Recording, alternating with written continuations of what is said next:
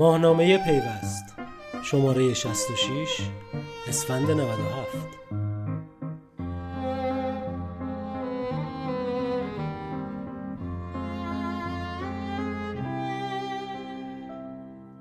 دادیار دادسرای تهران. احراز هویت جرمنگاری خاص شد. احراز هویت اولین گام برای شروع هر کار اداری است و همین مسئله گاهی تبدیل به اولین گام کلاهبرداری هم می شود.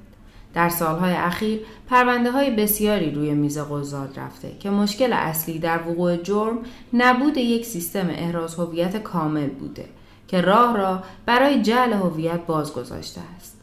محمد حسین دوری پژوهشگر و مدرس دانشگاه و دادیار دادسرای تهران معتقد است اگر احراز هویت به شکل کامل و درست آن انجام شود 70 درصد جرایم سایبری رخ نخواهد مسئله بعدی هم نبود قانون درستی برای مقابله با کسانی است که احراز هویت را به درستی انجام نمی‌دهند قانونی که در دو هفته اخیر پس از کش و فراوان میان مجلس و قوه قضاییه در نهایت با پادرمیانی مجمع تشخیص مسلحت نظام به تصویب رسید.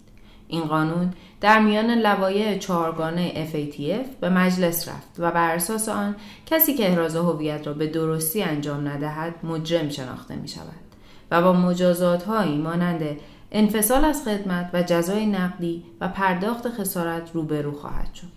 اما این راهکار تا زمانی که سیستم احراز هویت به شکل کاملا الکترونیکی و با استفاده از ابزارهای بیومتریک در کشور اجرایی نشود همچنان با مشکلاتی مواجه خواهد بود. اگر می‌خواهید در این باره بیشتر بدانید گفتگوی ما را با محمد حسین دوری درباره این مسئله و پاسخهای او بشنوید. به نظر شما احراز هویت الکترونیکی چقدر می‌تونه توی این کاهش جرم رایانه تاثیر داشته باشه؟ بله. ببینید الان یکی از مهمترین در واقع مشکلاتی که در واقع بگیم ام مشکلات ریشه ایراداتی که الان هستش برمیگرده به بحث احراز هویت. و اگر بحث احراز هویت حل بشه خیلی از موضوعات اجتماعی و حقوقی و غذایی هم حل میشه. به خصوص در حوزه جرایم و پرونده کیفری ما تو خیلی از پرونده ها نگاه می‌کنیم که به هر حال متهم کلاهبردار دنبال این هست که نامی از او توی پرونده نباشه و دنبال یک پوشش هست.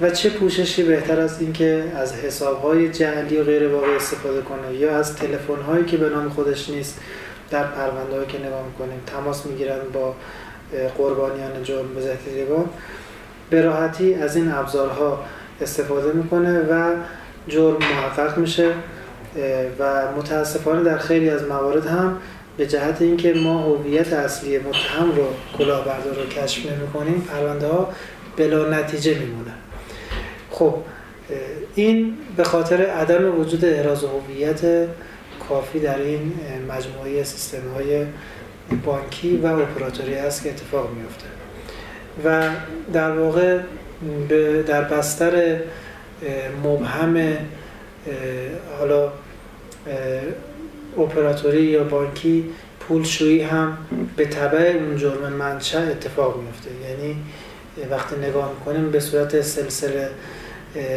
مراتب جرم های مختلف محقق میشه جرم کلاهبرداری جرم خدمت رو عرض کنم که پولشویی به طبع اون جرم منشأ اتفاق میفته و همینطور در واقع پرونده روی پرونده انباشته میشه به جهت اینکه فکر درستی راجع به بحث احراز هویت نشده. مدل احراز هویتی که تا حالا وجود داشته و داره چجوریه و در واقع اون نقاط آسیبیش که باعث میشه که بله. به قول شما همین اتفاق ها بیفته کجا؟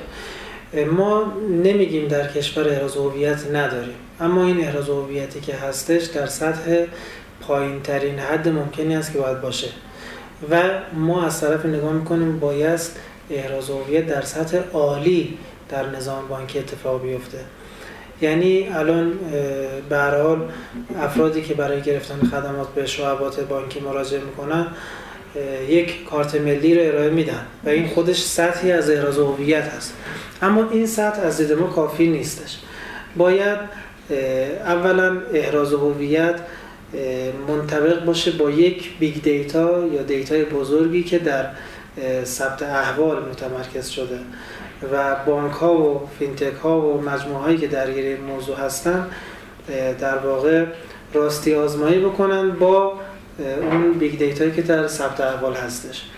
ثانیا روش احراز هویت باید به صورت تکنولوژیک باشه یعنی عامل انسانی نباید دخیل باشه.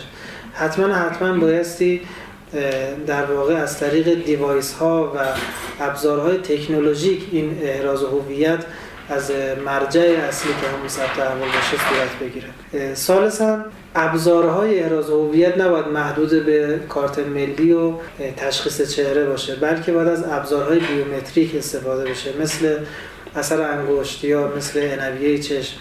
و همه امکاناتی که در کشور پیشرفته هم داره ازش استفاده میشه. باید از این موارد در نظام احراز هویتی ما هم استفاده بشه. ما الان نگاه می‌کنیم توی ثبت احوال که خب 70 درصد مردم کارت هوشمند رو دارن و 30 درصد هم هنوز موفق نشدن که این در واقع کارت رو بگیرن و data ی ثبت احوال هم کامل نشده. اما همین تعدادی هم که ما داریم رو این اطلاعات رو در اختیار بانک ها و مؤسسات قرار نمیدن.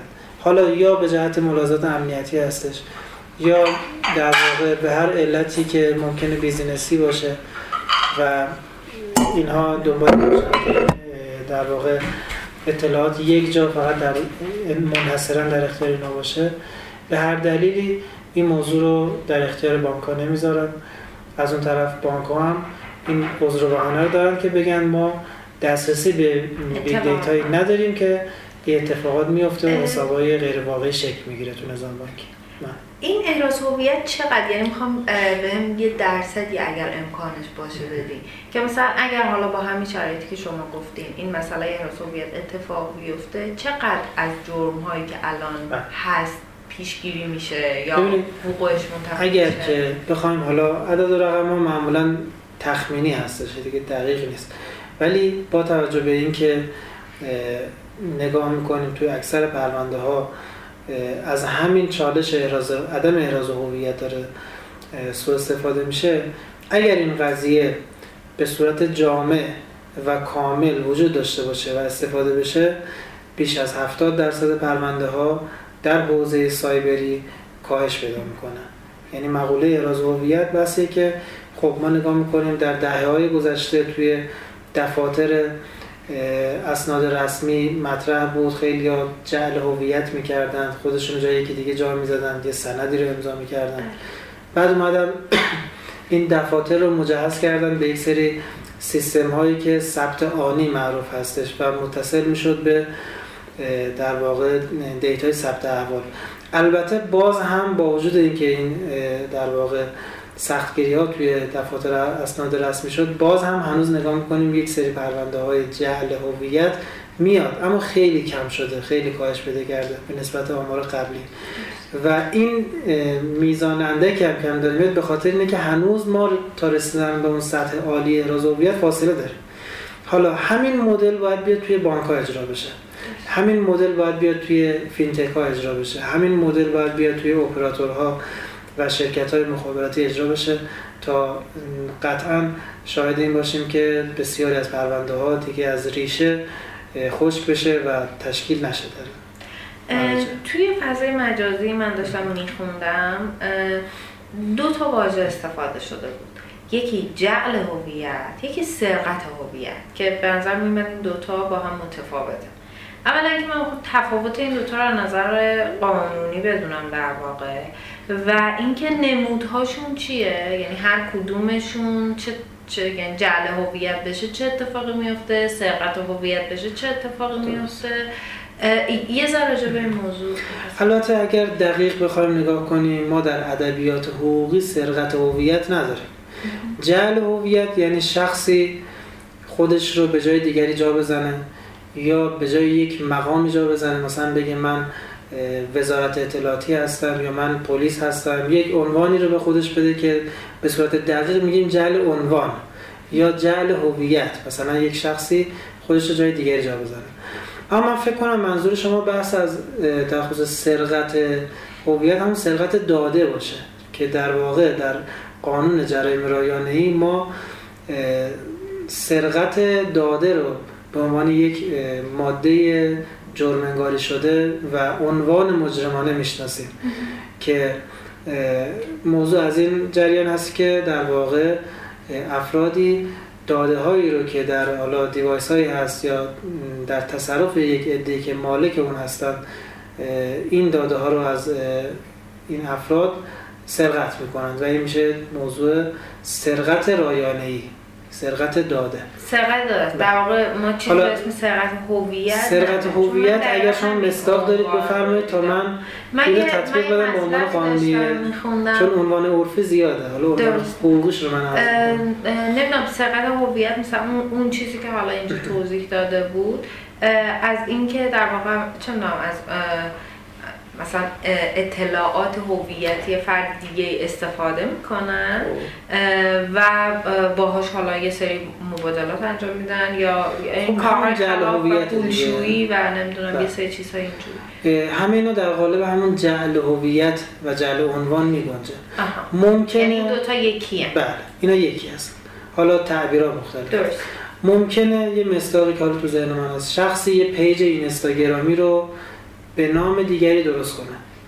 خب این هم باز در واقع جعل page هستش جعل هم هویت هست هم جعل رایانه هست اما سرقت هویت نیست.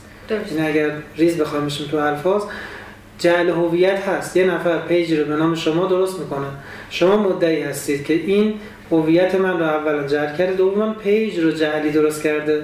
یعنی جعل معنوی انجام جعل مفادی انجام داده اینجا بهش میگیم جعل رایانه ای در فرض اینکه این داده هایی که گذاشته توی اون اینستا یا هر بستر فضای مجلسی که هستش قابلیت استناد داشته باشه. اما ما سرقت هویت رو نداریم. من نشیدم و آخرین سوال هم اینه که خب قوه قضاییه یک نهادیه که یه بخشی از کارش به هر حال برمیگرده به اینکه فرهنگ سازی کنه. از وقوع جرم پیشگیری. کنه و مسائلی از این دست. برای بحث احراز هویت چه راهکاری داره تو این زمینه؟ چه, چه چیزی رو داره پیش می‌بره یا می‌خواد که پیش ببره؟ برنامهش چی؟ ببینید قوه قضاییه دو تا وظیفه مهم رو داره. یک وظیفه در موضع انفعال هستش یعنی جرم در جامعه اتفاق میفته حالا به دلایل مختلفی که هست اگر به دلیل فقر و فساد و هر موضوعی که هستش بیکاری یا هر چی که فرض کنید جرم اتفاق میفته بعد قوه قضاییه باید رسیدگی بکنه. یعنی موضع انفعال رو داره. ابتکاری نمی‌تونه تو این قضیه داشته باشه. جرم جای دیگه اتفاق میفته حالا مردم مراجعه می‌کنن به محاکم و مراجع قضایی که آقا به داد ما برس. و قاضی هم در واقع مقامات قضایی که دارن استایی می‌کنن موضع انفعال رو دارن. دیگه جرم اتفاق افتاده تموم شده. حالا وقت رسیدگی هست.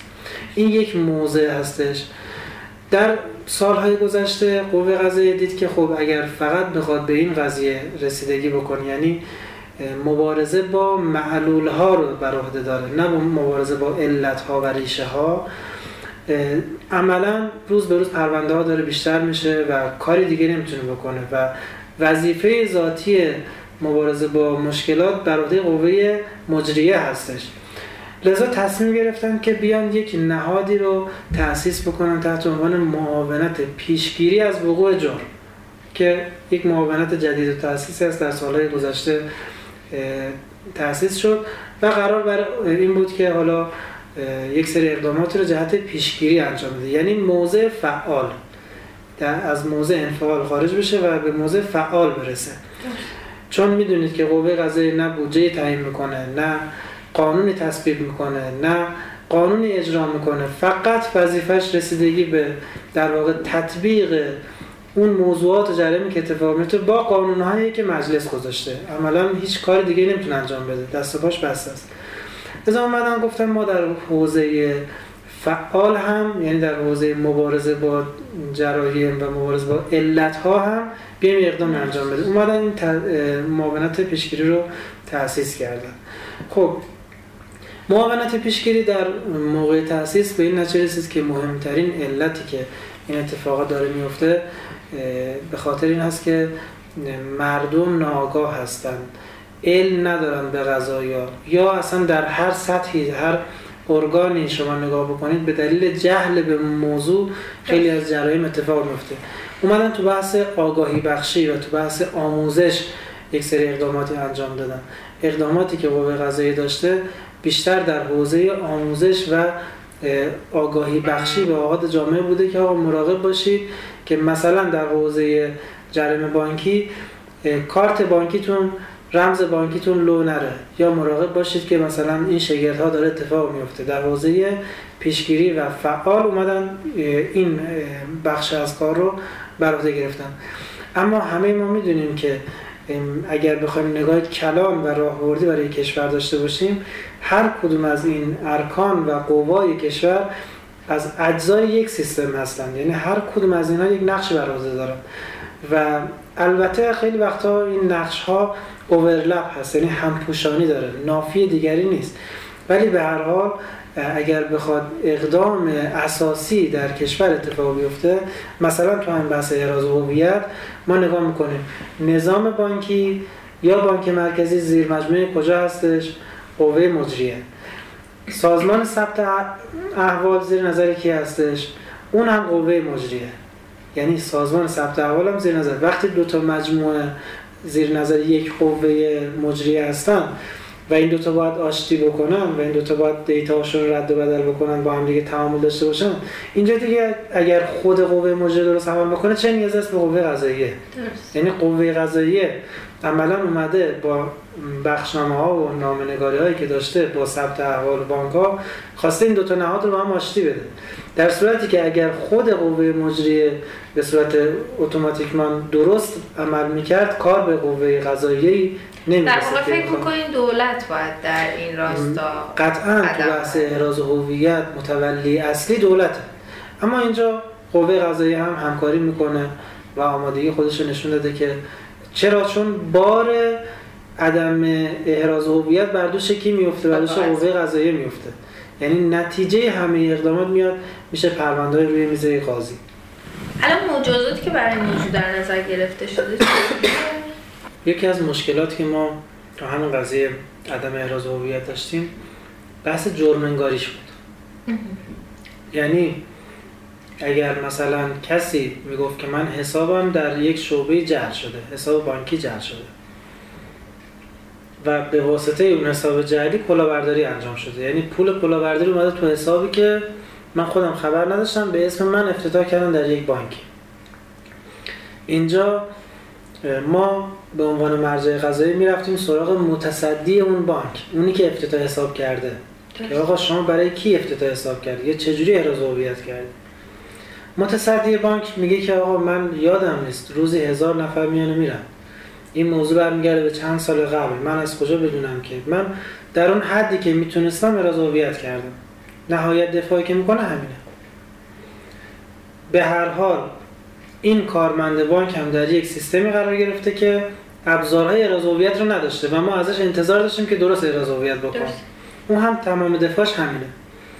چه مجازاتی داشت؟ هیچ. یعنی عملا به لحاظ قانونی هم نمی‌شد. مبتنی بر یک ماده قانونی اونو مجازات. بکنیم. خب تو بعضی از محاکم و مراجع روی این بود که افرادی که میان مثلا اینجوری در مزان اتهام قرار می‌گیرن که احراز هویت نکردن تحت عنوان معاونت در کلاهبرداری تعقیب می‌کردن افراد رو. یعنی ما یک یعنی در واقع متصدی شعبه رو تحت عنوان معاونت. بله. متصدی شعبه رو می‌گفتن که خب به شما باید احراز هویت یا مثلا شما فرض کنید یه نفر الان توی دفتر خونه دفتر دفتر دار هستش خب دفتر یار هست یا سر دفتر هستش. این نفر که مسئول احراز هویت هست نسبت به اسنادی که میان امضا می‌کنن به هر حال یک سندی یه نفری میاد جل هویت میشه و امضا میشه و میره. و ما فقط می‌تونیم با کی برخورد بکنیم؟ با اونی که سر دفتر هست. چون وظیفه ذاتی اون بوده. توی ماده 50 قانون ثبت هم به این موضوع اشاره شده. خب خیلی وقتا خود همین قضیه اگر ما به دفاعیات این افرادی که درست اراز هویت نکردن بخوایم گوش بدیم و بگیم خیلی خوب شما بس باتون کاری نداریم خودش یک راه در واقع مفری باز میشه یه توجیه باز میشه برای کسایی که خیلی راحت بیان همدستی بکنن با خیلی از کلاهبردارا و حسابهای جعلی و یا اسناد جعلی تنظیم بشه. و بعدم خیلی راحت بگن آقا ما احراز هویت کردیم. حالا ما ابزار سنجشی هم نداریم. لذا خیلی از محاکم میمدن تحت عنوان معاونت در کلاهبرداری چون می‌بینید که برای هر جرم یک مباشر هست یک معاون. میمدن تحت عنوان معاونت. که شما اومدید تسهیل کردید وقوع این جرم رو راحت کردید ارتکابش رو برخورد می‌کردن. ولی ما جرمنگاری خاص راجع به موضوع احراز هویت نداشتیم. ما در با توجه به اینکه روز به روز این پرونده ها زیاد داشت می‌شد و کسرت جرایم اتفاق میافتاد نگاه می‌کنیم که قانونگذار در هفته های گذشته اومد جرمنگاری خاص انجام داد.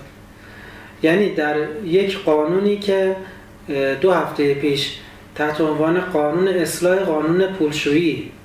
مبارزه با جرم پولشویی تصویب شد در مجلس. در ماده هفت اون قانون اومده گفته که کارمندانی که حالا در اون قانون اسم می‌بره چه کارمندانی منظورش کارمندان دولتی و نهادهایی که درگیر مرتبط با موضوع هستن در بند الف اون ماده هفت میگه که باید احراز هویت بکنن و به نحو کافی و وافی عالی انجام بدن. تو تبصره اون ماده هفت در قانون پولشی میگه که اگر کسی از این کارمنده که گفتیم احراز هویت نکرد محکوم میشه به انفصال از خدمت و مجازاتش جزای نقدی و خسارت هایی که وارد شده. یعنی اومد اینجا جرمنگاری خاص انجام داد برای کسایی که احراز هویت انجام نمیدن. و این نقطه این قانون نقطه عطفی هستش برای جرمنگاری خاص احراز این الان لازم الاجرا شده بله. یعنی بله. قانون شد بله. مجمع تشخیص مسئله سرانجام این رو تصویب کرد و تایید کرد. بعد از اون که هایی که چون می‌دونید این قانون هم یکی از اون لوایح چهارگانه بود که در راستای FATF بنا بود تصویب بشه. خب سرانجام حالا بعد از دعوای مجلس و شورای نگهبانی دیگه مجمع این رو تصویب کرد و الان ابلاغ شده و توی روزنامه رسمی هم چاپ شده و لازم اجراست. و خیلی الان اطلاعی ندارن که این جرمنگاری خاص انجام شده و حالا یکی از کمک هایی که همین مجموعه پیوست می‌تونه به در راستای آگاهی بخشی و آموزش به مردم داشته باشه. همین موضوع هستش که الان متصدیان مربوطه در نظام دولتی باید مراقب باشن. احراز هویت جرمنگاری داره. درست. این جرمنگاری خاص شده و خیلی راحت اگر موضوع مثلا گزارش بشه خیلی راحت محکوم میشن به این قضیه. مرسی.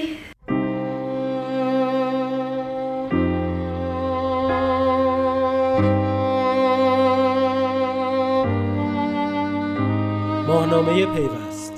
شماره 66 اسفند 97